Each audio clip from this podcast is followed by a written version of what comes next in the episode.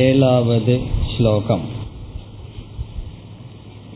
ஜிதாத்மனப் பிரசாந்தஸ்ய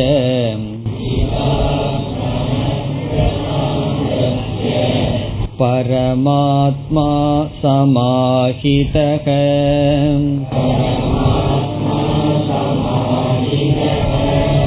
சீதோஷ்ண சுகதுக்கேஷு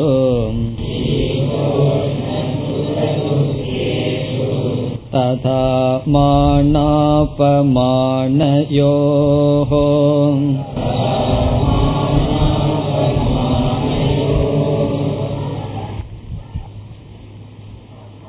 முதலில் பகவான்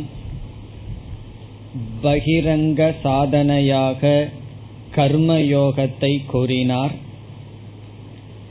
பிறகு சுயமுயற்சியை பகவான் கூறினார். தன்னை தன்னால் உயர்த்தி கொள்ள வேண்டும். தன்னை உயர்த்தி கொள்வதற்கு வேறு யாரும் துணையாக இல்லை என்று பகவான் கூறினார். பிறகு 7, 8, 9 இந்த 3 ஸ்லோகங்களில் பகவான் தியானத்தினுடைய பலனை கூறுகின்றார். ஞான நிஷ்டை என்பது பலன். இங்கு சொல்லப்படுகின்ற நிதித்தியாசனம் என்ற தியானம் ஞானத்தில் நிலை பெறுதல் என்ற பலனை கொடுக்கின்றது. பிறகு இந்த ஸ்லோகங்களில் ஞான நிஷ்டை அடைந்தவனையும் பகவான் வர்ணிக்கின்றார். முதல் சொல் ஜிதாத்மனக பிரசாந்தஸ்ய, இந்திரியங்களை வென்றவன். பிரசாந்தக மன அமைதியை அடைந்தவன். இவனுக்கு எப்படிப்பட்ட பலன் வந்து வாய்க்கின்றது? முதல் பலனாக பகவான் கூறினார் பரமாத்மா சமாஹிதக. பரமாத்மா இவனுக்கு தெளிவாக புரிகின்றது. சமாஹிதக என்றால் தெளிவாகின்றது. எப்படி? தன்னுடைய ஆத்மஸ்வரூபமாக பரமாத்மா விளங்குகின்றது. இந்த ஞான நிஷ்டையின் பலன் ஞான எந்த தடையுமின்றி பரமாத்ம சொரூபம் அவனுக்கு விளங்குகின்றது. இதுவரை தன்னை ஜீவாத்மா சம்சாரி என்று நினைத்து கொண்டு வந்தவன் இப்பொழுது தன்னை பூர்ண பரமாத்ம சொரூபம் என்று உணர்கின்றான். இது ஒரு பலன். இரண்டாவது பலன் 2வது வரியில் கூறப்படுகின்றது. உடல், மனம், புத்தி இவைகள் இருமைகளை சந்திக்கும் பொழுது சமமாக இருக்கின்ற மனநிலையை அடைகின்றான். உடல் எப்படிப்பட்ட இருமையை சந்திக்கும்? சீத உஷ்ணம். சீதம் என்றால் குளிர், உஷ்ணம் என்றால் வெப்பம். இந்த உடலானது குளிர் வெப்பம் என்கின்ற இருமையை சந்திக்கும் பொழுது, பிறகு மனதில் வருகின்ற உணர்வுகள் என்ன? சுகம், துக்கம். சில சமயங்களில் மனதிற்கு சுகம், சில சமயங்களில் மனதிற்கு சில பழு துயரம் வருகின்றது. அப்பொழுது பிறகு அறிவுக்கு வருகின்ற இருமை என்ன? மான அபமான யோகோ. மானம் என்றால் புகழ், அபமானம் என்றால் இகழ். இவைகளை அவன் சந்திக்கும் பொழுது, ஒருவனுக்கு புத்தியே இல்லை என்றால் அவனுக்கு மான அபமானத்தினால் சுகமும் வராது, துக்கமும் வராது. இப்ப யாருக்கு மான அபமானத்தினால் பாதிக்கப்படுவார்கள்? யாருடைய புத்தியானது நன்கு செயல்பட்டு கொண்டிருக்கிறதோ அவர்களுக்கு. பிறகு ஞானியினுடைய நிலை என்ன என்றால், புத்தியே இல்லாதவனுக்கும் என்ன நிலையோ அதே நிலை ஞானிக்கும் இருக்கின்ற. அதனாலதான் ஞானிய சொல்லும் பொழுது உன்மத்தவத் என்று சொல்வார்கள். உன்மத்தகன என்ன? பைத்தியம். வத் அப்படின்னு சொன்னா போல அப்படின்னு அர்த்தம். அது ரொம்ப முக்கியம். பைத்தியகாரனை போல அல்லது பாலவத் என்று சொல்வார்கள், குழந்தையை போல. இதனுடைய அர்த்தம், அவன் புத்தியில் ஆத்ம ஞானத்தை அடைந்ததனால் இரண்டையும் சமமாக பார்க்கின்றான். புத்தியே இல்லாதவனை நாம் அவமானப்படுத்தணும்னு சொன்னா தன்னை அவமானப்படுத்துகிறார்கள் தெரியாமல் சிரித்து கொண்டிருப்பான். ஆனால் ஞானிக்கு தெரிகின்றது இது அவமான சொல், இது மானமான சொல் என்று. ஆனால் அது அவனை பாதிக்கப்படுவதில்லை. அதே போல சீதம் உஷ்ணம், நம்ம ஊர்ல உஷ்ணம்னு தான் சொல்லணும், சீதமெல்லாம் பாதிக்கிறதில்லை. உஷ்ணம் குளிர் வெப்பம் என்கின்ற இருமையை உடல் சந்திக்கும் பொழுது, பிறகு சுக துக்கங்கள், பிறகு மான அபமானங்கள், இப்படிப்பட்ட இருமையில் சமமாக இருக்கின்ற மனநிலையை அடைவான். இது ஞானத்தினுடைய பலன். ஞானத்தினுடைய பலன் என்றால் என்ன? தியானத்தினுடைய பலன். தியானம் ஒரு ஞானத்தை நிலைப்படுத்துகின்றது. அந்த ஞானம் நிலைப்பட்டவுடன் இப்படிப்பட்ட பலனை ஒரு சாதகன் அடைகின்றான். இப்ப இங்கு இரண்டு பலன் பேசப்பட்டது. பரமாத்மா அவனுக்கு தெளிவாக தெரிகின்றது, எப்படி தன்னுடைய சொரூபமாக. இரண்டாவது, உடல் மனம் புத்தி இவைகள் இருமையை சந்திக்கும் பொழுது அவன் பாதிக்கப்படுவதில்லை. இனி நாம் அடுத்த ஸ்லோகத்திற்கு செல்லலாம். ஞான விஞ்ஞான திருப்தாத்மா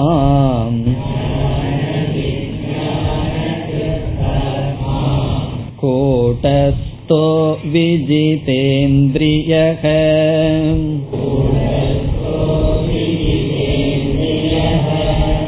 யுக்தயேத்யுச்யதே யோகி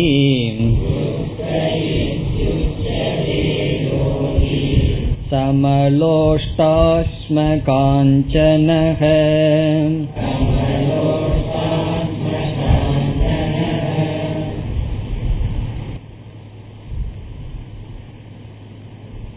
இங்கும் பகவான் ஞானி அடைகின்ற பலனை கூறுகின்றார், அல்லது தியானத்தினுடைய பலன். எப்படிப்பட்ட மனநிலையை ஞானி அடைவான்? இங்கு இரண்டு பலன் பேசப்படுகின்றது. ஒரு பலன் திருப்திகி, திருப்தியை அவன் அடைவான், மன நிறைவை அவன் அடைவான். அது ஒரு பலனாக இங்கு பகவான் கூறுகின்றார். முழு நிறைவை அவன் அடைவான், மனதில் முழு நிறைவை அடைவான், திருப்திகி. இரண்டாவது, மீண்டும் பகவான் சமபுத்தியை அடைவான் என்று சொல்கின்றார். சென்ற ஸ்லோகத்தில் எந்த இடத்தில் சமபுத்தியை அடைவான்னு சொன்னார். இங்கு வேறு சில பொருள்களை சொல்லி இதனிடத்திலும் சமநிலையை அடைவான். இப்ப ரெண்டு பலன், ஒன்று திருப்தி, இனி ஒன்று சமநிலை. எப்படி இவன் திருப்தி எதனால் அடைகின்றான்? ஸ்லோகத்திற்குள் சென்றால் ஞான விஞ்ஞான திருப்தாத்மா. திருப்தாத்மா என்றால் திருப்தியை அடைந்தவன். திருப்தக என்றால் மன நிறைவு. நாம் எப்படி கேட்கின்றோம், உங்களுக்கு என்ன குறை அப்படின்னு கேட்கின்றோம் அல்லவா? அப்படி அவனிடம் குறை இல்லை, மன நிறைவை அடைகின்றான், திருப்தாத்மா. அவன் திருப்தி அடைந்ததற்கு என்ன காரணம்? இரண்டு சொல்றார், ஞான விஞ்ஞான திருப்தாத்மா. ஞானத்தினாலும் விஞ்ஞானத்தினாலும் திருப்தியை அடைந்தவன். ஒரு சாதாரண ஜீவன் திருப்தியை எதனால் அடைகின்றான்? தன திருப்தாத்மா. பொருள் வந்தா திருப்தியை அடைகின்றான், பவர் வந்தா, அதிகாரம் அவனுக்கு கிடைத்தால் திருப்தியை அடைகின்றான். பிறகு என்ன, வேற ஏதாவது நண்பர்களோ மற்றவர்களோ வீடோ ஏதாவது கிடைத்தால் திருப்தியை அடைகின்றான். பிறகு என்ன ஆகின்றது, எது அவனால் அடையப்பட்டதோ அதை குறித்து திருப்தியை அடைந்த காரணத்தினால் அது நீக்கப்படும் பொழுது அல்லது அது நாசப்படும் பொழுது அவன் எதை அடைவான், அதிருப்தியை அடைவான். காரணம் என்ன, அவனுடைய திருப்திக்கு பொருளோ மனிதர்களோ அல்லது நம்மை சுற்றி இருப்பவர்களுடைய கேரக்டர் குணமோ காரணமாக இருக்கிறது. அவர் இப்படி இருந்துட்டு வரைக்கும், இப்படி என்னிடம் பேசிட்டு இருக்கிற வரைக்கும் எனக்கு நல்லா இருந்தது, இந்த மாதிரி மாறிட்டார், எனக்கு துக்கம் என்று சொல்கின்றோம். ஆகவே சாதாரண மனிதர்களுக்கும் திருப்தி வருகின்றது. அவர்களுடைய திருப்தியினுடைய நிமித்தம் உலகத்தில் உள்ள சில பொருள்கள், மனிதர்கள், குணங்கள். ஆனால் இந்த ஞானிக்கு திருப்தி வந்தது, அதனுடைய நிமித்தம் என்ன, ஞானம் விஞ்ஞானம் என்று சொல்றார். ஆனால் ஞானிக்கு எந்த ஞானமும் விஞ்ஞானமும் திருப்தி கொடுத்ததோ அது அவரை விட்டு போகாது, அழியாது, மற்றதை போல் அல்ல. பொருள் நமக்கு திருப்தியை கொடுக்கும், உடல் இருக்கிற ஆரோக்கியம் திருப்தியை கொடுக்குதுன்னு சொன்னா அது அழியக்கூடியது. ஆனால் இந்த ஞானம் விஞ்ஞானம் இருக்கின்றதோ அது அழியாது, ஒரு முறை அடைஞ்சிட்டோம்னு சொன்னா அது எப்பொழுதும் நம்மிடம் இருக்கு. சின்ன வகுப்புல எல்லாம் படிச்சிருக்கோம், கல்விங்கிற செல்வம் திருடப்படாது அப்படின்னு எல்லாம் படிச்சிருக்கிறோம் அல்லவா. அப்படி இந்த அறிவு செல்வமானது நம்மை விட்டு செல்லாது, நம்மிடம் அவ்வளவு சுலபமா வராது, அப்படி வந்தால் சுலபமாக செல்லாது. எப்பவுமே அப்படித்தான், சுலபமா வராதது வந்து விட்டால் செல்லாது. செல்லாதுன்னு என்ன, நம்மை விட்டு செல்லாது, அது எப்பொழுதும் நம்மிடமே இருக்கு. இனி ஞானம்ங்கிற சொல்லுக்கு என்ன அர்த்தம், விஞ்ஞானம்ங்கிற சொல்லுக்கு என்ன அர்த்தம்னு பார்ப்போம். பல இடங்கள்ல பல அர்த்தங்கள் கொடுக்கப்படுகின்றது. 7வது அத்தியாயங்கள் 9வது அத்தியாயத்தில எல்லாம் மீண்டும் இந்த சொல் வரப்போகின்றது, ஞானம் விஞ்ஞானம் என்று. இங்கு சங்கரர் கொடுத்த அர்த்தத்தை இந்த இடத்துல பார்ப்போம். பல அர்த்தங்கள் இருக்கின்றது, அந்தந்த இடங்களில் மீண்டும் சில அர்த்தங்களை பார்ப்போம். இங்க ஒரே ஒரு அர்த்தத்தை பார்ப்போம். ஞானம்ங்கிறதுக்கு ஒரு அர்த்தம், விஞ்ஞானம்ங்கிறதுக்கு ஒரு அர்த்தம்.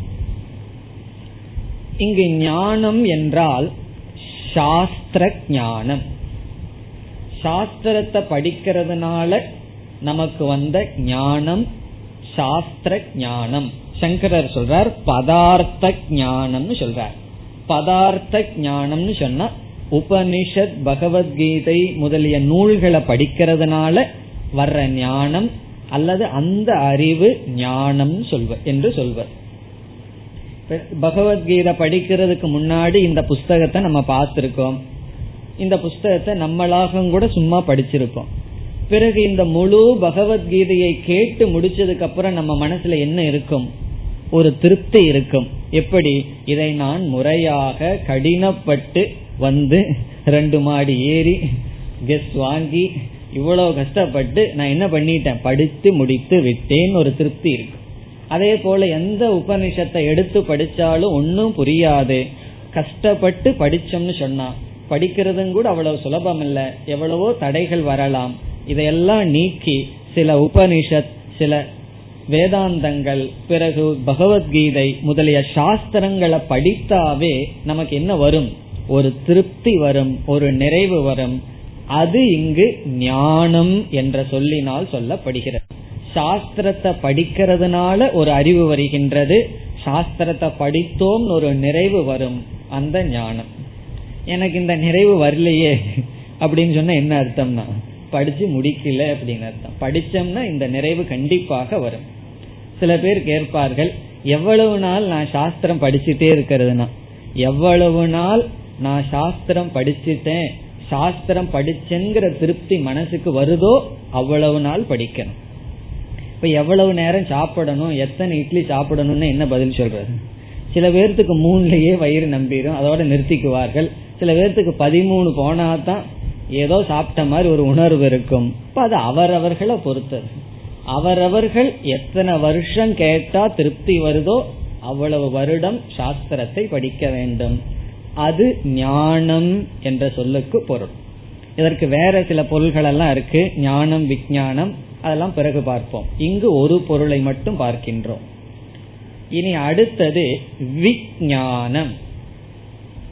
சாதாரணமா விஞ்ஞானம்னா சயின்ஸ் ஒரு அர்த்தத்தை நம்ம தெரிஞ்சு வச்சிருக்கோம், அப்படியும் ஒரு அர்த்தம் இருக்கு. ஆனா இந்த இடத்தில் சில சமயங்கள்ல நம்முடைய அனுபவம் எப்படி இருக்கும்னா, கீதைய படிச்சுட்டேன்னு திருப்தி இருக்கு, உபனிஷத்தையெல்லாம் படிச்சுட்டேன்னு திருப்தி இருக்கு, ஆனா அதை புரிஞ்சுட்டேங்கிற திருப்தி இல்லையே அப்படின்னு சில சமயம் நமக்கு இருக்கும். இதெல்லாம் படிச்சாச்சு, எனக்கு அந்த கவலை கிடையாது. முன்ன எப்படி இருக்கும், கீதையில என்ன சொல்லியிருக்கோ உபனிஷத்துல என்ன சொல்லியிருக்கோன்னு ஒரு அரிப்பு மனசுல இருந்துட்டே இருக்கும். ஒரு கோர்ஸ் ஒழுங்கா படிச்சு முடிச்சிட்டோம்னா மனதுல என்ன இருக்கும், சாஸ்திரம் படிக்க வேண்டியதை படிச்சாச்சு, ஆனாலும் சாஸ்திரத்தினுடைய மைய கருத்து ஆழ்ந்த கருத்து மனதில் நிற்கவில்லையே, புரிந்து கொள்ளவில்லையேன்னு ஒரு துயரம் வரும். அதுவும் இல்லாமல் சாஸ்திரம் சொன்னதை தெளிவாக மனதில் உணர்ந்து விட்டால் அந்த ஞானத்துக்கு, உணர்வு பூர்வமான ஞானத்துக்கு விஞ்ஞானம் என்று பெயர். இப்ப ஞானம்னு சொன்னா சாஸ்திரத்தை படிச்சு சாஸ்திர ஞானம், விஞ்ஞானம்னு சொன்னா சாஸ்திர அர்த்த ஞானம். சாஸ்திரத்துல சொல்லப்பட்ட எத்தனையோ கருத்து சாஸ்திரத்துல பேசியிருக்கு, ஜீவ பிரம்ம ஐக்கியம், நான் பூர்ணமானவன்கிற கருத்து தான் சாஸ்திரத்தினுடைய ஆணிவேரான கருத்து. அதை உணர்தல், எந்த சந்தேகமும் இல்லாமல் எந்த விபரீத பாவனையும் இல்லாமல் உணர்தல் விஞ்ஞானம். இப்ப சங்கரர் சொல்றார் ஸ்வ அனுபவ கரணம் விஞ்ஞானம்னு எழுதுறார். இப்ப ஸ்வ அனுபவ கரணம்னா என்ன, நம்ம சாஸ்திரத்துல எதை படிச்சோமோ அது சாஸ்திரத்தினுடைய உபதேசம் அல்ல, அது என்னுடைய ஞானமாக மாறி உள்ளது. சாஸ்திரம் என்ன சொல்ல, தத்துவமசி அப்படின்னு சொல்லும். நான் எப்படி அதை புரிஞ்சுக்கிறேன், அகம் பிரம்மாஸ்மி, நீ அதுவாக இருக்கின்றாய்னு சாஸ்திரம் சொன்னவுடன் அது எனக்குள்ள வரும் பொழுது நான் அதுவாக இருக்கின்றேன்னு புரிந்து கொள்வது அது விஞ்ஞானம். இப்ப ஞான விஞ்ஞான திருப்தாத்மான்னு சொன்னா சாஸ்திரம் எனக்கு எவ்வளவு தூரம் படிச்சிருக்கிறனோ அதுல ஒரு திருப்தி, அதற்கு மேல புத்தியில இத படிக்கணும் அதை படிக்கணுங்கிற அரிப்பெல்லாம் கிடையாது. ஏன்னா வேதாந்தத்துக்குள்ள போயிட்டா படிச்சிட்டு இருக்கலாம், இறக்கிற வரைக்கும் படிச்சிட்டு இருக்கலாம், இறந்ததுக்கு அப்புறம் முடிஞ்சாலும் படிக்கலாம். அவ்வளவு கிரந்தங்கள் நம்மிடம் இருந்து கொண்டே இருக்கிறது, அதற்கு ஒரு முடிவில்லாம இருக்கின்றது. நம்ம சிலரை பார்க்கிறோம், எப்பொழுதுமே ஜிக்ஞாசுவாகவே இருந்து கொண்டு இருப்பார்கள். ஜிக்ஞாசுன்னா என்ன, எப்பொழுதுமே நாடிக்கொண்டே இருந்து கொண்டிருப்பார்கள். என்னைக்கு நாட்டத்துக்கு ஒரு முற்றுப்புள்ளி வைத்து நாம் எதை நாடினோமோ அதில் இருப்பது, ஸ்ட்ரைவிங் அண்ட் அரைவிங்னு சொல்லுவார்கள். ஸ்ட்ரைவிங்லேயே இருந்தா எப்ப அரைவிங், எப்பொழுது நாம் அதை அடைதல். ஆகவே இங்க ஞானம்னு சொன்னா ஓரளவு சாஸ்திரங்களை எல்லாம் முறையா சில வருடங்கள் படித்து அதில் ஒரு திருப்தி. விஞ்ஞானம்னு சொன்னா அந்த சாஸ்திரத்தினுடைய மைய கருத்தை உணர்வதனால் வருகின்ற திருப்தி, இந்த திருப்தியை அடைந்தவன். இதற்கும் தியானத்துக்கும் என்ன சம்பந்தம்னா, தியானம்ங்கிற சாதனைய செய்தால்தான் மனது ஒருமுகப்படுத்தப்பட்டு இந்த சாஸ்திரத்தை நாம படிக்க முடியும். மீண்டும் தியானம்ங்கிறத செய்தால்தான் படித்த சாஸ்திரத்தினுடைய மைய கருத்து மனதில் பதியும். இப்ப தியானத்தினுடைய பலன் என்னன்னா, சாஸ்திரத்தை படித்து அதனுடைய மைய கருத்தை உணர்வதற்கு பயன்படும். தியானத்தினுடைய பலன் ஞான விஞ்ஞான திருப்தாத்மா. இந்த இடத்துல ஆத்மான்னு சொன்னா ஜீவாத்மா. ஒரு ஜீவன் ஞானத்தினாலும் விஞ்ஞானத்தினாலும் திருப்தியை அடைந்துள்ளான், ஞானி. இனி அடுத்த சொல் கூடஸ்தக. கூடஸ்தக என்ற சொல் மிக மிக உறுதியாக இருப்பவன் என்பதை குறிக்கின்றது. உறுதியாக இருப்பவன், அசையாதவன். அப்ரகம்பக, பிரகம்பகன அசைதல், அப்ரகம்பக என்றால் உறுதியுடன் இருப்பவன். இந்த தியானத்தினுடைய பலன் அவன் உறுதியாக இருப்பான்.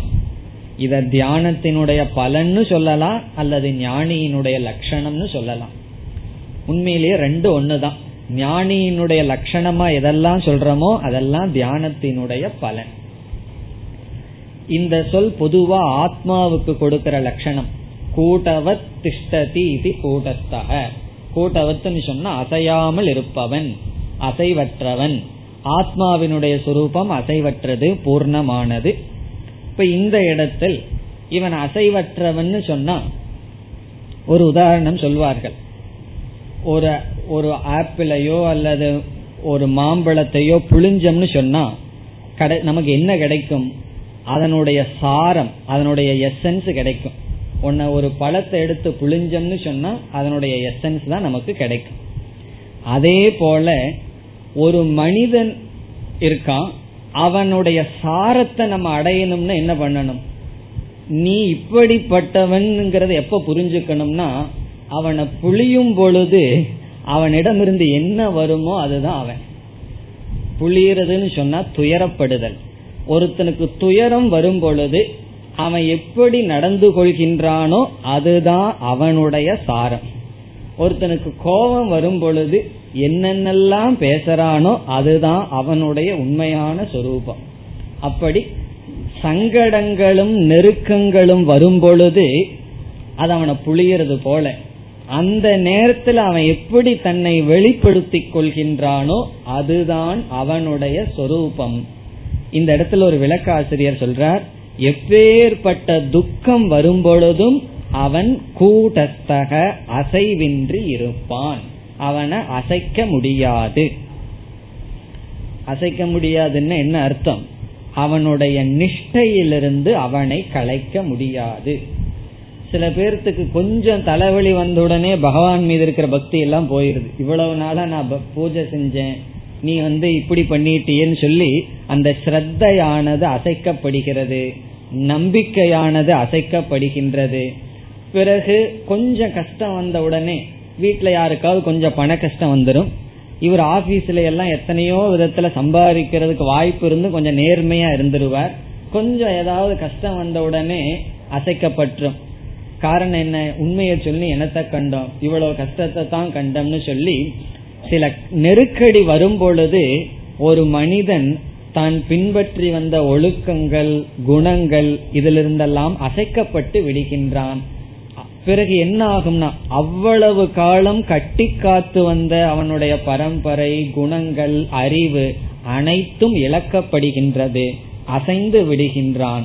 இங்க எப்படின்னா கூடஸ்தகனா எந்த துக்கமும் எந்த சூழ்நிலையும் அவனுடைய நிஷ்டையிலிருந்து, உண்மையிலிருந்து அசைக்காது. பிறகு அடுத்த கேள்வி, அவன் எப்படிப்பட்ட உண்மையில இருக்கான்னா, இதற்கு முன்னாடி சொன்ன சொல் திருப்தக, திருப்தியிலிருந்து அவனை அசைக்க முடியாதுன்னு அர்த்தம். அதனால ஒரு ஞானிகிட்ட போய் நான் உங்களை டிஸ்டர்ப் பண்றேனான்னு எல்லாம் கேட்க கூடாது. ஏதாவது நம்ம செய்யறது அவருக்கு டிஸ்டர்பன்ஸா இருந்தா அவர் ஞானி இல்லை.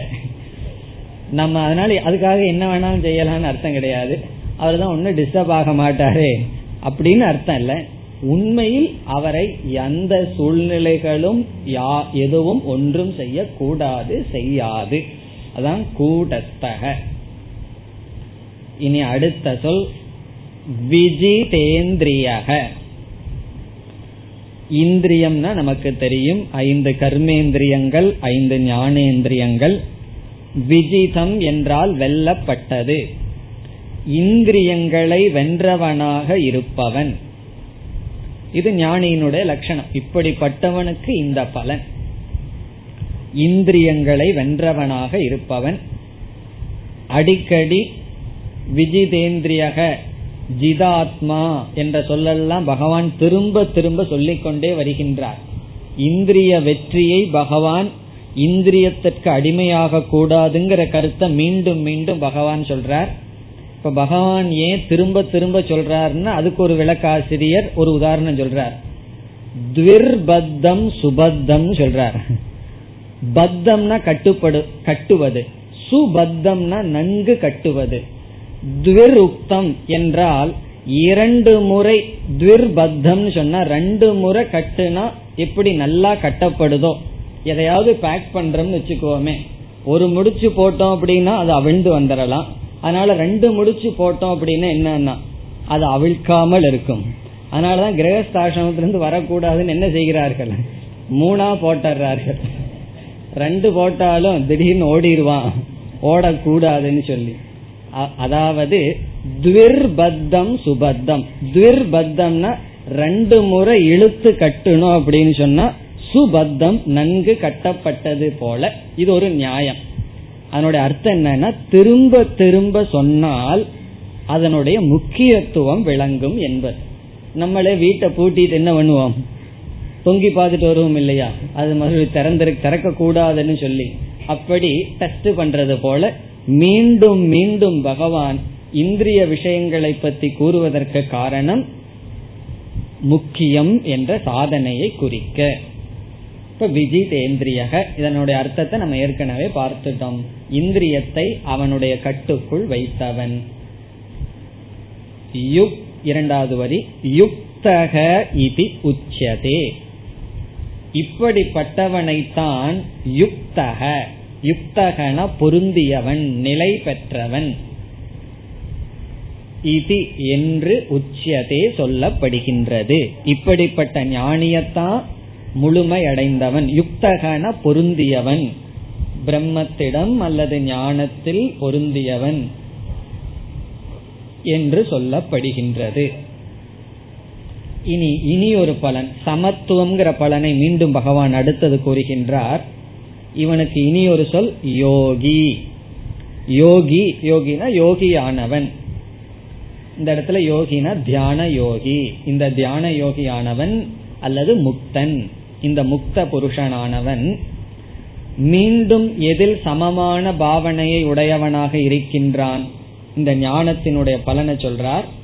சம லோஷ்ட அஸ்ம காஞ்சனக, இந்த மூன்று பொருள்களையும் சமமாக பார்க்கின்றான்.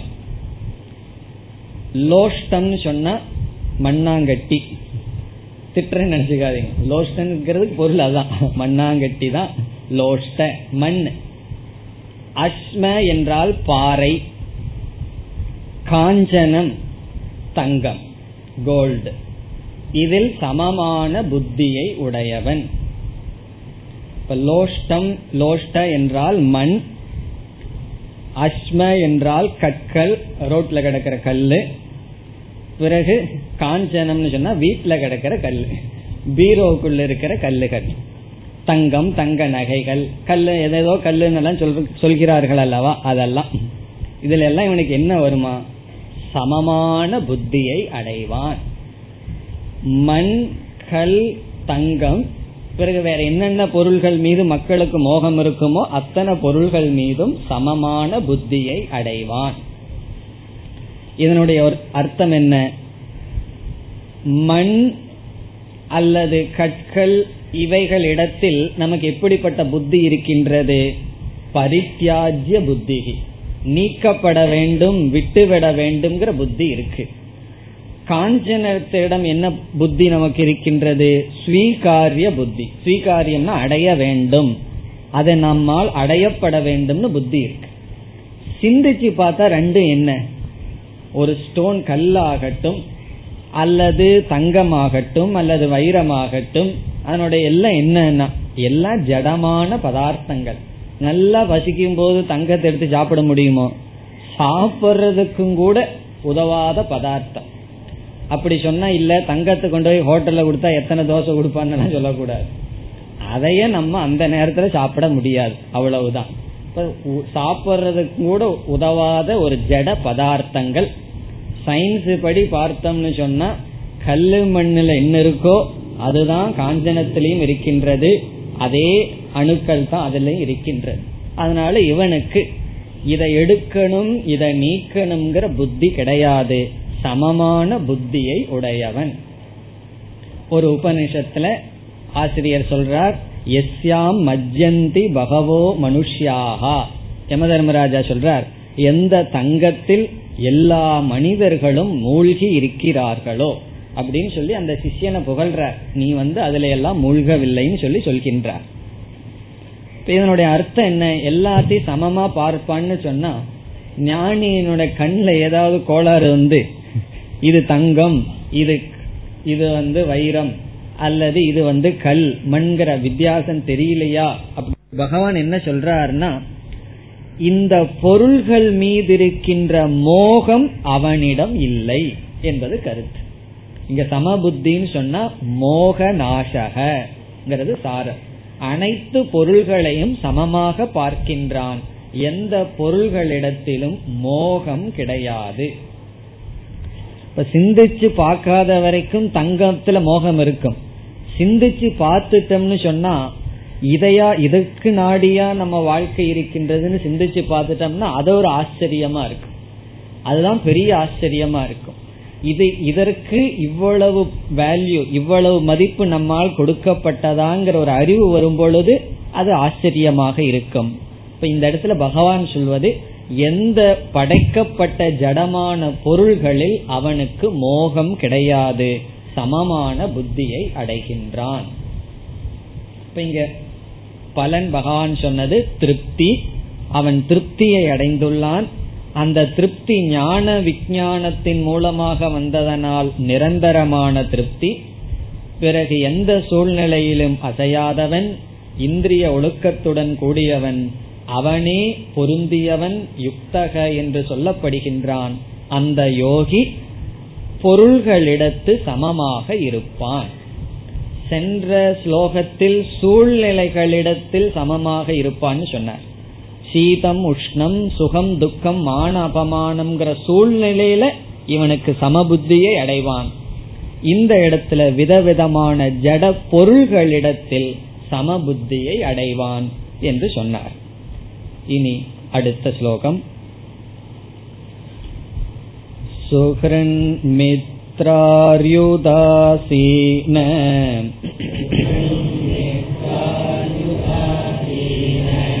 மத்யஸ்தத்வேஷ்ய பந்துஷோ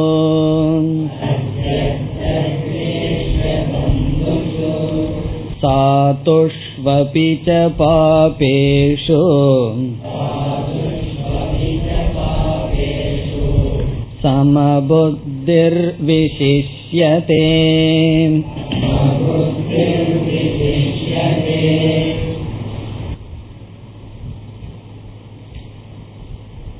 இந்த ஸ்லோகத்திலும் பகவான் சமபுத்தியை ஞானி அடைவான் என்று சொல்கின்றார்.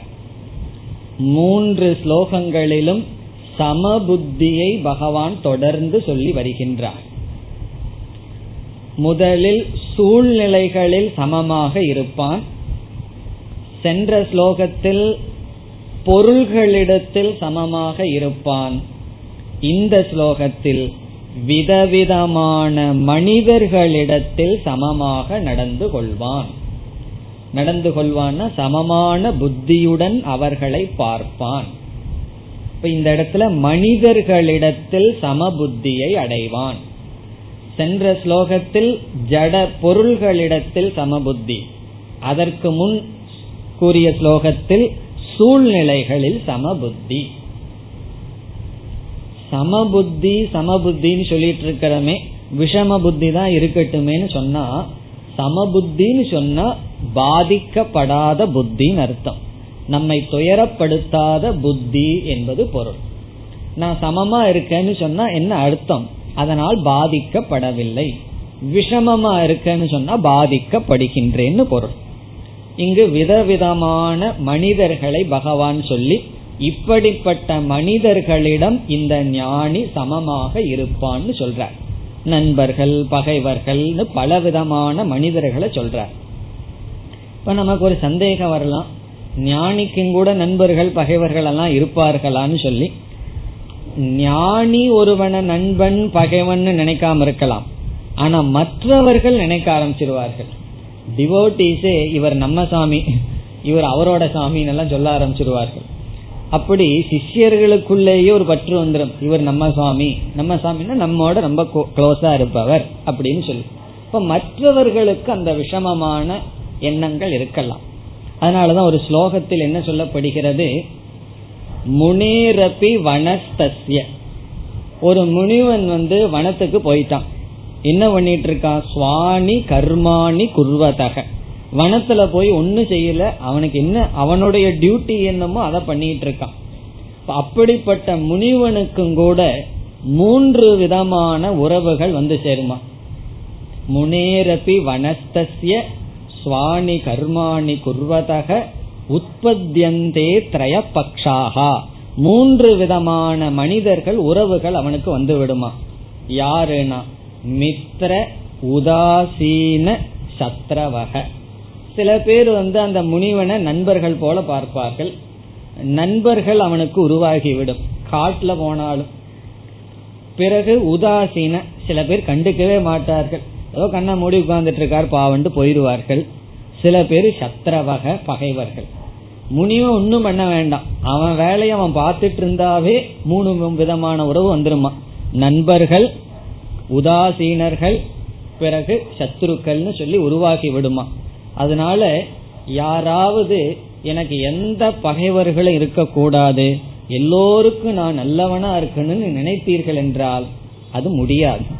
அது இங்க இருந்துட்டு ஒரு நகரத்துக்குள்ள இருந்துட்டு மக்களோட விவகாரம் பண்ணிட்டு இருக்கும் போது அது நடக்காது. காரணம் என்ன? நம்ம தயாரா இருக்கோம் யாரையும் வெறுக்காம நட்புடன் இருக்க, மற்றவர்கள் தயாராக இருக்க மாட்டார்கள். ஆகவே விதவிதமான மனிதர்கள் இங்க பகவான் சொல்றார். சொல்லி இவர்களிடம், இந்த ஞானியிடம் இப்படிப்பட்ட பாவனையுடன் மனிதர்கள் வருவார்கள். ஆனால் ஞானி இவர்களிடத்தில் சமமாக இருப்பான். யார் யார்? இந்த ஸ்லோகம் முழுவதும் விதவிதமான மனிதர்களை பகவான் சொல்றார். அதாவது ஒரு மனிதனுக்கு இப்படிப்பட்ட உறவுகள் இருக்கும். எல்லாருக்கும், ஞானியா இருந்தாலும் சரி அஞ்ஞானியா இருந்தாலும் சரி, நமக்கு இப்படிப்பட்ட மக்கள் நம்மை சுற்றி இருப்பார்கள். பார்ப்போமே நம்மை சுற்றி எப்படிப்பட்ட மக்கள் இருப்பார்கள்னு சொல்லி. முதல் சொல் சுஹ்ருத். சுஹ்ருத் என்பது மனிதர்கள், நல்லவர்கள், நமக்கு உதவி செய்பவர்கள். உபகர்த்தா, எந்த விதமான எதிர்பார்ப்பும் இல்லாமல் உதவி செய்கின்ற மனிதர்களுக்கு சுஹ்ருத் என்று பெயர். ஹிருத்னா மனசு, சுஹ்ருத்னா நல்ல மனதை உடையவர்கள். அப்படி சில பேர் நம்ம வாழ்க்கையில பார்க்கலாம். சில பேர் அப்படி இருக்கலாம், நம்மிடம் எதையும் எதிர்பார்க்காமல் சில உதவியை செய்கின்ற நல்ல மனதை உடையவர்கள் சுஹ்ருத்.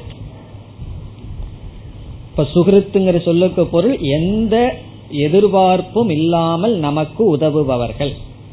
அப்படி ஒரு மனிதர்கள். அடுத்தது மித்ர. மித்ரம்னு சொன்னா நண்பர்கள், நமக்கு நண்பர்கள், ஃப்ரெண்ட்ஸ். நண்பர்கள் எப்படி வருதுன்னு சொன்னா சமான சுபாவத்துவா. என்ன எப்படிப்பட்டவர்கள் நமக்கு நண்பர்களாக இருப்பார்கள்? நம்முடைய சுபாவமும் அவர்களுடைய சுபாவமும் ஒரே போல இருந்தா நட்பு உருவாகும். நம்முடைய குணமும் அவர்களுடைய குணமும் ஒரு போல இல்லைன்னு சொன்னா நட்பு உருவாகாது. இப்ப மித்ரன்னு சொன்னா இரண்டு பேர்த்தினுடைய நட்பு, இரண்டு பேர்த்தினுடைய உறவுக்கு காரணமாக இருப்பது சுபாவம், சமான பாவக. அவருடைய பாவமும் குணமும் நம்முடைய குணமும் ஒத்து போச்சுன்னு சொன்னா நண்பர்களாக இருப்போம். குணம் மாறிடுதுன்னு வச்சுக்குவோமே, நம்ம எரியாம நட்பு மாறிவிடும். 5 வருஷத்துக்கு முன்னாடி யாரோட எல்லாம் பழகிட்டு இருந்தோமோ அவங்களோட இப்போ நம்ம பழகிட்டு இருந்தோம்னா 2 பேர்த்துக்கும் அதே குணம் இருக்குன்னு அர்த்தம். நம்ம அப்படியே கொஞ்சம் முன்னேறி வேதாந்தம் எல்லாம் படிக்க ஆரம்பிச்சு நம்ம புஸ்தகத்தை பார்த்தாவே பழைய நண்பர்கள் எல்லாம் ஓடிடுவார்கள், இவரோட பேசி பிரயோஜனம் இல்லைன்னு சொல்லி. இப்ப நம்முடைய குணம் மாற மாற நட்புகளும் மாறிக்கொண்டே போகும். இப்பெல்லாம் கிளாஸ் ஸ்டூடெண்ட்ஸ் தான் அப்படியே ஃப்ரெண்ட்ஸ் ஆவார்கள், பழைய ஃப்ரெண்ட்ஸ் எல்லாம் விட்டு புதிய நண்பர்கள். இதுல இருந்து என்ன பண்ணணும்னா சத் சங்கத்தை தான் பண்ணணும். புதிய நண்பர்கள் பழைய நண்பர்களோட விவகாரம் எல்லாம் இருக்க கூடாது. இப்ப மித்ரன்னு சொன்னா ஒரே குணம் இருப்பதனால் ஏற்படுகின்ற உறவு நட்பு. அடுத்தது அரி. மித்ரார்யுதாசீனன் இருக்கு, அங்க பிரிச்சோம்னா அரின்னு ஒரு சொல் இருக்கு. அரி என்றால் சத்ரு, பகைவன். அரி என்றால் பகைவன். சில பேர் வந்து இந்த ஹரி ஓம்ங்கிறதுக்கு ஹரி ஓம் ஹரிஓம் சொல்கிறார்கள், ஹரிஓம் சாமிங்கிறார்கள். அதனுடைய அர்த்தம் என்ன? ஹரின்னு சொன்னா பகைவனே சாமியே, அப்படி அர்த்தம் சொல்லக்கூடாது. ஹன்னு சொல்லணும் கவனமா. ஹரி, ஹரினா பகவானுடைய பேரு, ஹரி ஓம்னு சொல்லணும். பல பேர்த்த ஹரி ஓம்னு சொல்றத கேள்விப்படுறதா இருக்கு, கேட்க வேண்டியதுதான் இருக்கு. ஹரின்னு சொன்னா பகைவன் அர்த்தம். ஒருத்தரை பார்த்தோன்னே ஹரி ஓம்னு சொன்னா என்ன அர்த்தம்? அப்படி சொல்லக்கூடாது, கவனமா. ஹரி ஹரி ஓம், ஹரினா பகைவன். அதாவது நம்ம முன்னாடி வந்து எப்படி நடந்துட்டாலும் நமக்கு பின்னாடி என்ன செய்யணுமோ அதை செஞ்சுட்டு இருப்பேன். நமக்கு பின்னாடி நமக்கு கஷ்டத்தை கொடுத்து கொண்டிருப்பவன் ஹரி சத்ருகு. அப்படி ஒரு மனிதர்கள். அடுத்த ஆள் யாரு? உதாசீன. உதாசீனன்னு சொன்னா கண்டு கொள்ளாதவர்கள், நம்மை பொருட்படுத்தாதவர்கள். தவறான எண்ணத்தில் இல்லை, நம்ம ஒருத்தர் இருக்கிறதே அவர்களுக்கு தெரியாது. இது ஒரு விதத்துல நல்லதுதான். உதாசீனன், அப்படி சில பேர் இருப்பார்கள். உதாசீனன் நகரத்துல எல்லாம் எல்லா உதாசீனர்களா இருப்பார்கள், கிராமத்துல எல்லாம் அப்படி கிடையாது. ஒரு ஒரு கிராமத்துல ஒரு ஆள் புதுசா போனா அத்தனை பேரும் பார்ப்பார்கள், யாரு எதுக்கு வந்திருக்கான் என்னன்னு. சிட்டில எல்லாம் அப்படி கிடையாது, அடுத்த பிளாட்ல எத்தனை பேர் இருக்காங்கன்னு தெரியாமயே 5 வருஷம் வாழ்ந்து விடுவார்கள். காரணம் என்னன்னா உதாசீன.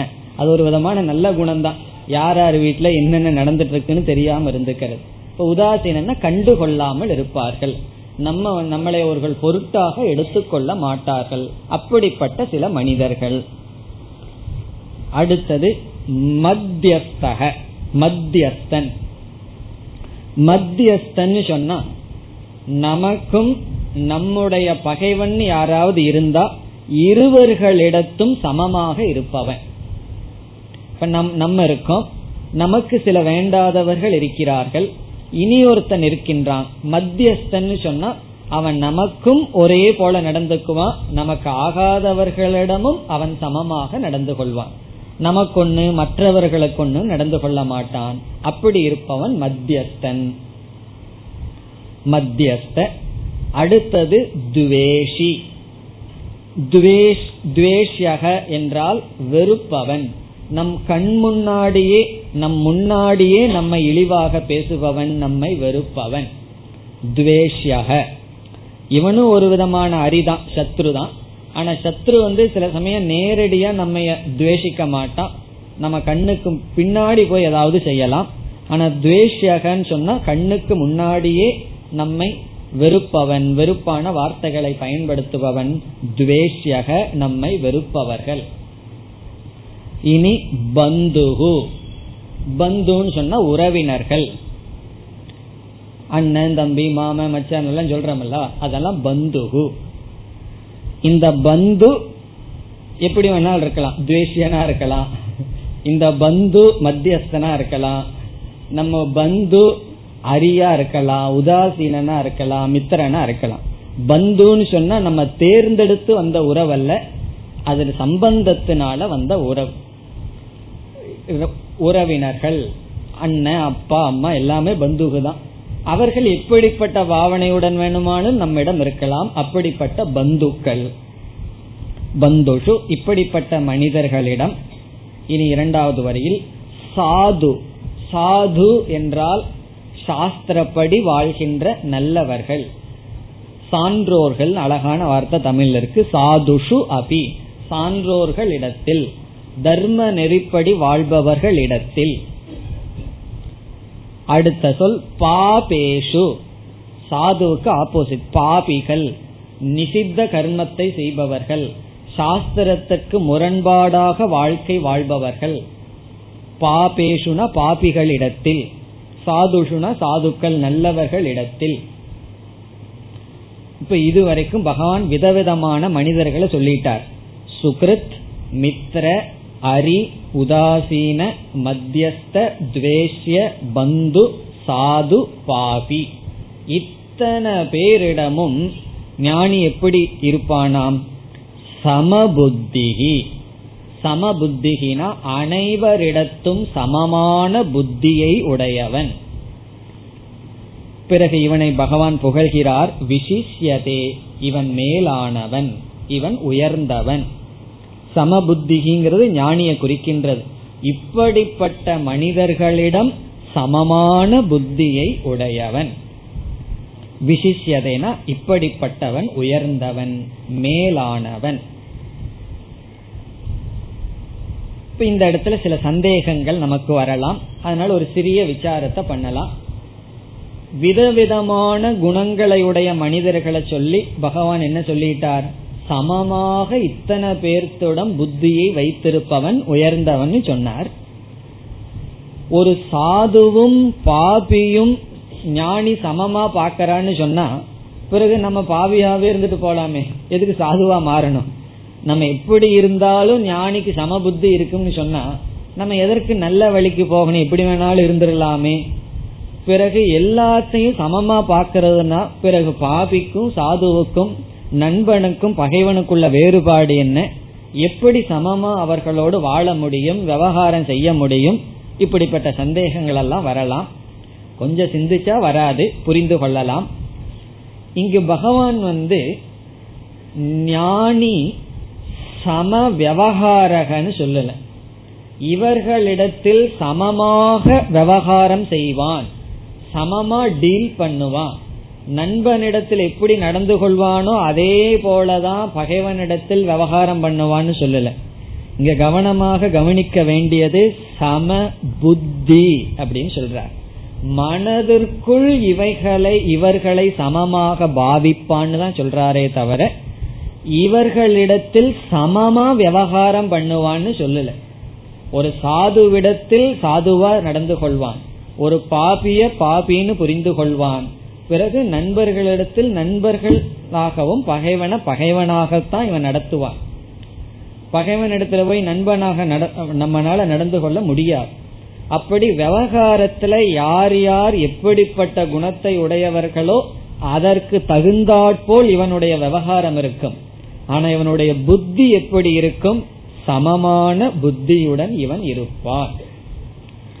இத கேட்ட உடனே சந்தேகம் வந்துடலாம், இப்ப ஞானிக்கு என்ன டபுள் பர்சனாலிட்டி?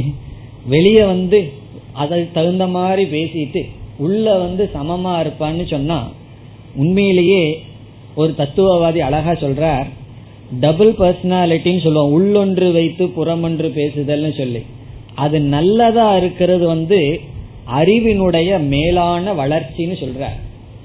இரண்டு முரண்பாடான கருத்துக்களை மனதில் கொண்டு பிறகு வெளியே அதை காட்டிக்கொள்ளாமல் எவனால் நடந்து கொள்ள முடியுமோ அவனே அறிவில் மேலான வளர்ச்சியை அடைந்தவன் அப்படின்னு ஒரு தத்துவவாதி சொல்ற. என்னுடைய அர்த்தம் என்னன்னு சொன்னா, இப்ப நம்ம பெரியவர்கள் குழந்தைகிட்ட விளையாடிட்டு இருக்கோம். ஒரு குழந்தைகளோட இந்த ட்ரேடுன்னு ஒரு விளையாட்டு இருக்கும், அல்லது ஏதோ ஒரு விளையாட்டு இருக்கும். அந்த விளையாடும் பொழுது குழந்தைக்கு அந்த விளையாட்டுல அவ்வளவு சத்தியம் இருக்கு, அது வெற்றி தோல்வியில அவ்வளவு சத்தியம். பெரியவர்களுக்கு வெற்றி தோல்வியில ஒண்ணும் கிடையாது, சமந்தான். அதனால வெற்றி அடைஞ்சா தோல்வி அடைஞ்சா ஒண்ணும் கிடையாது. இப்ப இந்த அறிவோட அதே சமயத்துல குழந்தைகளோட தன்னை மறந்து விளையாடுகிறார்கள் அல்லவா? இது எதை குறிக்கின்றது? ரெண்டு அறிவு அவர்களுக்கு இருக்கு. ஒரு மேலான அறிவு என்ன சொல்லுது? இதனுடைய வெற்றி தோல்விகள்ல ஒண்ணு பாதிக்கப்படுவதில்லைன்னு. ஆனா அந்த குழந்தைய திருப்தி படுத்துறதுக்கு அவருடைய மூமெண்ட் எப்படி இருக்கு? குழந்தைய போல் இருக்கின்றது. அதே போல இந்த உலகமெல்லாம் பொய்ன்னு ஒரு அறிவு ஞானிக்கு இருக்கு. அதே சமயத்துல உலகத்தோடும் அவன் விவகாரம் செய்கின்றான்.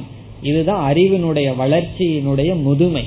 அறிவு முழு வளர்ச்சி அடைந்ததனுடைய நிலைன்னு சொல்லப்படுகின்றது.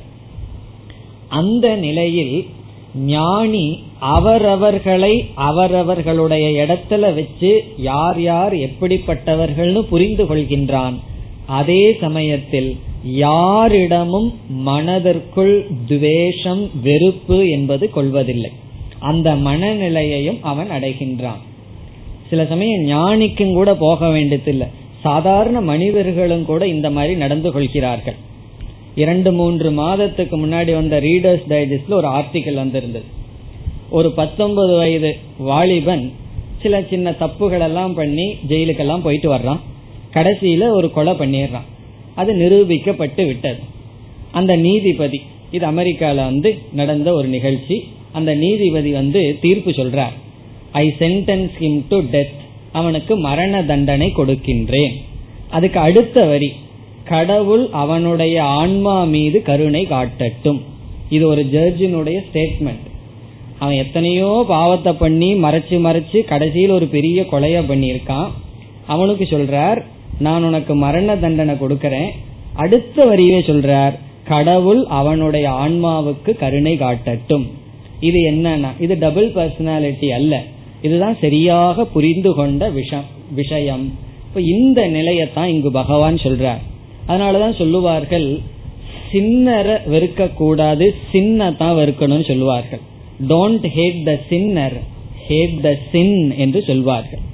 இப்ப என்னென்ன காரணத்தினால அல்லது ஞானி எப்படி இவர்களை மனதிற்குள் பாவிக்கிறான்னு சொல்லி சில கருத்துக்களை இப்பொழுது சிந்திப்போம். அதாவது ஞானி நல்லவர்களை நல்லவர்கள், தவறானவர்களை தவறானவர்கள் புரிந்து கொள்கின்றான். இருந்தாலும் அவன் சமமாக பாவிக்க எப்படிப்பட்ட சிந்தனையுடன் விவகாரம் செய்கின்றான் பல கோணத்துல சிந்திக்கலாம். சில கோணங்களை பார்ப்போமே. ஒரு கருத்து என்னவென்றால், இப்ப எத்தனையோ குணத்தை உடைய மனிதர்களை நம்ம பார்க்கிறோம். அதுல ஒருவனுடைய குணம், கேரக்டர் ஒரு மாதிரி இருந்ததுன்னு வச்சுக்குவோமே, தவறான சில பழக்கங்கள் குணங்கள் இருந்ததுன்னு வச்சுக்குவோமே, அது வாழ்க்கை பூரா அப்படியே இருக்கணுங்கிற அவசியம் கிடையாது. ஒருவனுக்கு திருடுற குணம் இருந்ததுன்னு சொன்னா கண்டிப்பா அதே குணம்ங்கிறது எட்டர்னலா எல்லா காலத்திலும் அவன் அப்படித்தான் இருப்பான்ங்கிற நியமம் கிடையாது. நம்மளுக்கும் பல பலகீனங்கள் ஒரு காலத்துல இருந்திருக்கலாம். பிறகு என்ன பண்ணலாம், வாழ்க்கையில சில பலகீனங்களை நீக்கி வந்திருக்கலாம். அதனால விதவிதமான மனிதர்களை பார்க்கும் பொழுது சாதாரண தப்பு என்ன பண்ணிடுறோம், ஒரு மனிதன் ஒரு தவறு செய்தால் அவனை முழுமையாக தவறானவன் என்று முடிவு செய்து விடுகின்றோம். அந்த முழு மனிதனையே தவறுன்னு சொல்லக்கூடாது, அவனிடம் இருக்கின்ற குணம் தான் தவறு. இப்ப கையில ஒரு சின்ன காயம்னு சொன்னா டாக்டர் ஆளையே அறுத்துட்டாருன்னு வச்சுக்கோமே, என்ன ஆகுது, அது செய்ய மாட்டார், அந்த இடத்த தான் நீக்குவார். அதே போல ஒவ்வொரு மனிதர்களிடமும் சில தவறான குணங்கள் இருந்தால் அது ஞானி எப்படி பார்க்கின்றான், அது எல்லா காலத்திலும் இருக்குங்கிற நியமம் அல்ல, கொஞ்ச காலத்துக்கு பிறகு மாறிவிடலாம் என்று அவன் உணர்கின்றான். அதனால இன்னைக்கு இவன் அப்படி இருக்கின்றான். நம்மளுடைய ஜட்ஜ்மெண்டே அப்படித்தான் வச்சுக்கணும். இன்று இவன் இப்படிப்பட்ட துஷ்ட குணத்தில் இருக்கின்றான், நாளை திருந்தலாம் அல்லது அடுத்த பிறவியில அவன் திருந்தலாம். எப்படியோ இன்னைக்கு அவன் இப்படிப்பட்டவனாக இருக்கின்றான். ஒருவனுடைய குணம் வேறு அவன் வேறுன்னு பிரிக்கணும். நம்ம ஆளை மனிதனை நீக்க கூடாது, அவனுடைய குணத்தை தான் நீக்க வேண்டும். ஆகவே சமபுத்தியுடன் இருப்பான்.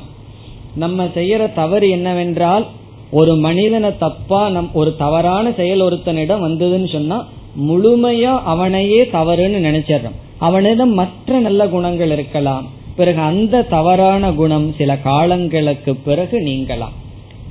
இப்ப நம்ம ஒருவரை பத்தி ஒரு தீர்மானம் செஞ்சோம்னு சொன்னா அதை நம்ம வச்சுக்குவோம், அவன் மாறிடுவான், கொஞ்ச நாள் அவன் நல்லவனா மாறிடுவான். அந்த தீர்மானத்தை நம்ம வச்சுக்க கூடாது. அந்தந்த காலத்தில் அவரவர்களை அவ்விதத்தில் பார்க்க வேண்டும். அதுக்கு ஒரு சின்ன உதாரணம் சொல்வார்கள். நம்ம டெய்லர்கிட்ட போறோம். இப்ப தீபாவளி வருது, துணியெல்லாம் எடுப்பீர்கள். டெய்லர்கிட்ட போய் நின்னீங்கன்னா உங்களை அளப்பார், அளந்தெடுத்து துணி தைக்க கொடுப்பார். பிறகு பொங்கல் வருது, மீண்டும் துணி எடுத்து டெய்லர்கிட்ட போறீர்கள். அவர் என்ன சொல்லுவார், தீபாவளிக்கே உங்களை நான் அளந்தாச்சு அதுவே போதுன்னு சொல்ல மாட்டார், மீண்டும் உங்களை அப்பா அளப்பார். ஏன்னா 3 மாசத்துக்குள்ள தீபாவளி ஸ்வீட் எல்லாம் சாப்பிட்டு ஒரு 4 கிலோ நீங்க ஏறி இருக்கலாம். அதனால அவர் என்ன பண்ணுவார், அப்பா அளப்பார். 2 வருஷத்துக்கு அப்புறம் போனீங்கன்னா அப்பா மறுபடியும் அளப்பார். என்னுடைய அர்த்தம் என்னன்னா, டெய்லர் ஒரு முறை அளந்துட்டாருன்னு சொன்னா அப்பதான் மீண்டும் நீங்க சந்திச்சீங்கன்னா மீண்டும் அளப்பார். அதை மனசுல வச்சுக்க மாட்டார். நான் அப்பவே அளந்துட்டா அதுதான் நீனு வச்சுக்க மாட்டார். அப்படி நம்மளும் டெய்லர் போல் இருக்கணும். ஒருத்தரை சந்திக்கிறோம், அப்ப எப்படி நடந்து கொள்றார், கொஞ்சம் வருஷத்துக்கு அப்புறம் சந்திக்கிறோம், இல்ல நீ 5 வருஷத்துக்கு முன்னாடி இப்படி நீ இருந்த, அப்படி இல்லை இப்ப நீ எப்படி இருக்க. அப்படி ஒவ்வொரு மனிதனையும் அந்தந்த நேரத்தை அளக்கணுமே தவிர, ஒரு நாள் ஒரு தவறு செஞ்சிருந்தா அதையே நம்ம வச்சிட்டு இருக்க கூடாது. எந்த மனிதரை குறித்தும் நிரந்தரமான முடிவை செய்யக்கூடாது. காரணம் என்ன? அந்த மனிதன் மாற்றத்துக்கு உட்பட்டவன். இப்ப ஞானியிடம் இப்படிப்பட்டவர்கள் இருக்கிறார்கள். இப்ப ஒருத்தன் வந்து சத்ருவா இருக்கான், நம்மிடம் நம்மை பார்த்து பகைவனை போல நடந்து கொள்றான். நம்ம வாழ்ற வாழ்க்கையில கொஞ்ச நாள்ல அவனை நண்பனா மாறி விடுவான். காரணம் என்ன? ஏதோ அறியாமையில இப்பொழுது அப்படி இருக்கின்றான் என்று. ஞானி எல்லோரிடமும் ஏன் சமமாக இருக்கின்றான்னு சொன்னா, டெய்லர் போல ஞானி இருக்கின்றான். அவ்வப்போது அவர்களை பார்த்து எப்படி இருக்கிறார்கள் நினைக்கிறாரே தவிர இப்படித்தான் ஒருவன் நிரந்தரமாக முடிவு செய்வதில்லை. நம்ம வாழ்க்கையில சிந்திச்சு பார்த்தோம்னா பலரை பற்றிய கருத்துக்களை நாம நிரந்தரமா மனதில் வச்சுட்டோம். அவன் இப்படித்தான், மாறவே மாட்டான் அப்படின்னு நம்ம மாறாம இருக்கோம். அவன் மாறலாம், எப்படி வேணாலும் மாறலாம், நல்லதாம் மாறலாம், தவறாகவும் மாறலாம். ஆகவே ஞானி தான் ப்ரீ கன்க்ளூஷன் ப்ரீ நோஷன்ங்கிறதெல்லாம் ஞானிக்கு கிடையாது. அவன் யதார்த்தமா இருக்கிறத பார்க்கிறான், புரிந்து கொள்கின்றான். அவன் மனதுக்குள்ள ஒரு ஆக்ரகம் இல்லை, நீ நல்லவனா இருக்க முடியாது. சில பேர் முடிவு பண்ணிடுவார்கள், நீ வந்து நல்லவனா வாழ முடியாதுன்னு சொல்லி. அப்படி கிடையாது. ஆகவே எல்லா மனிதர்களிடம் ஞானி சமமாக இருக்க ஒரு காரணம், எவர்களுடைய குணமும் நிரந்தரம் அல்ல. ஆகவே அவன் எந்த குணத்திலும் ஆக்ரகத்துடன் இல்லை. இப்படி பல காரணங்களை பார்க்கலாம். அடுத்த வகுப்பில் தொடரலாம். ஓம் பூர்ணமத பூர்ணமிதம் பூர்ணாத் பூர்ணமுதச்யதே பூர்ணஸ்ய பூர்ணமாதாய பூர்ணமேவாவசிஷ்யதே. ஓம் சாந்தி சாந்தி சாந்தி.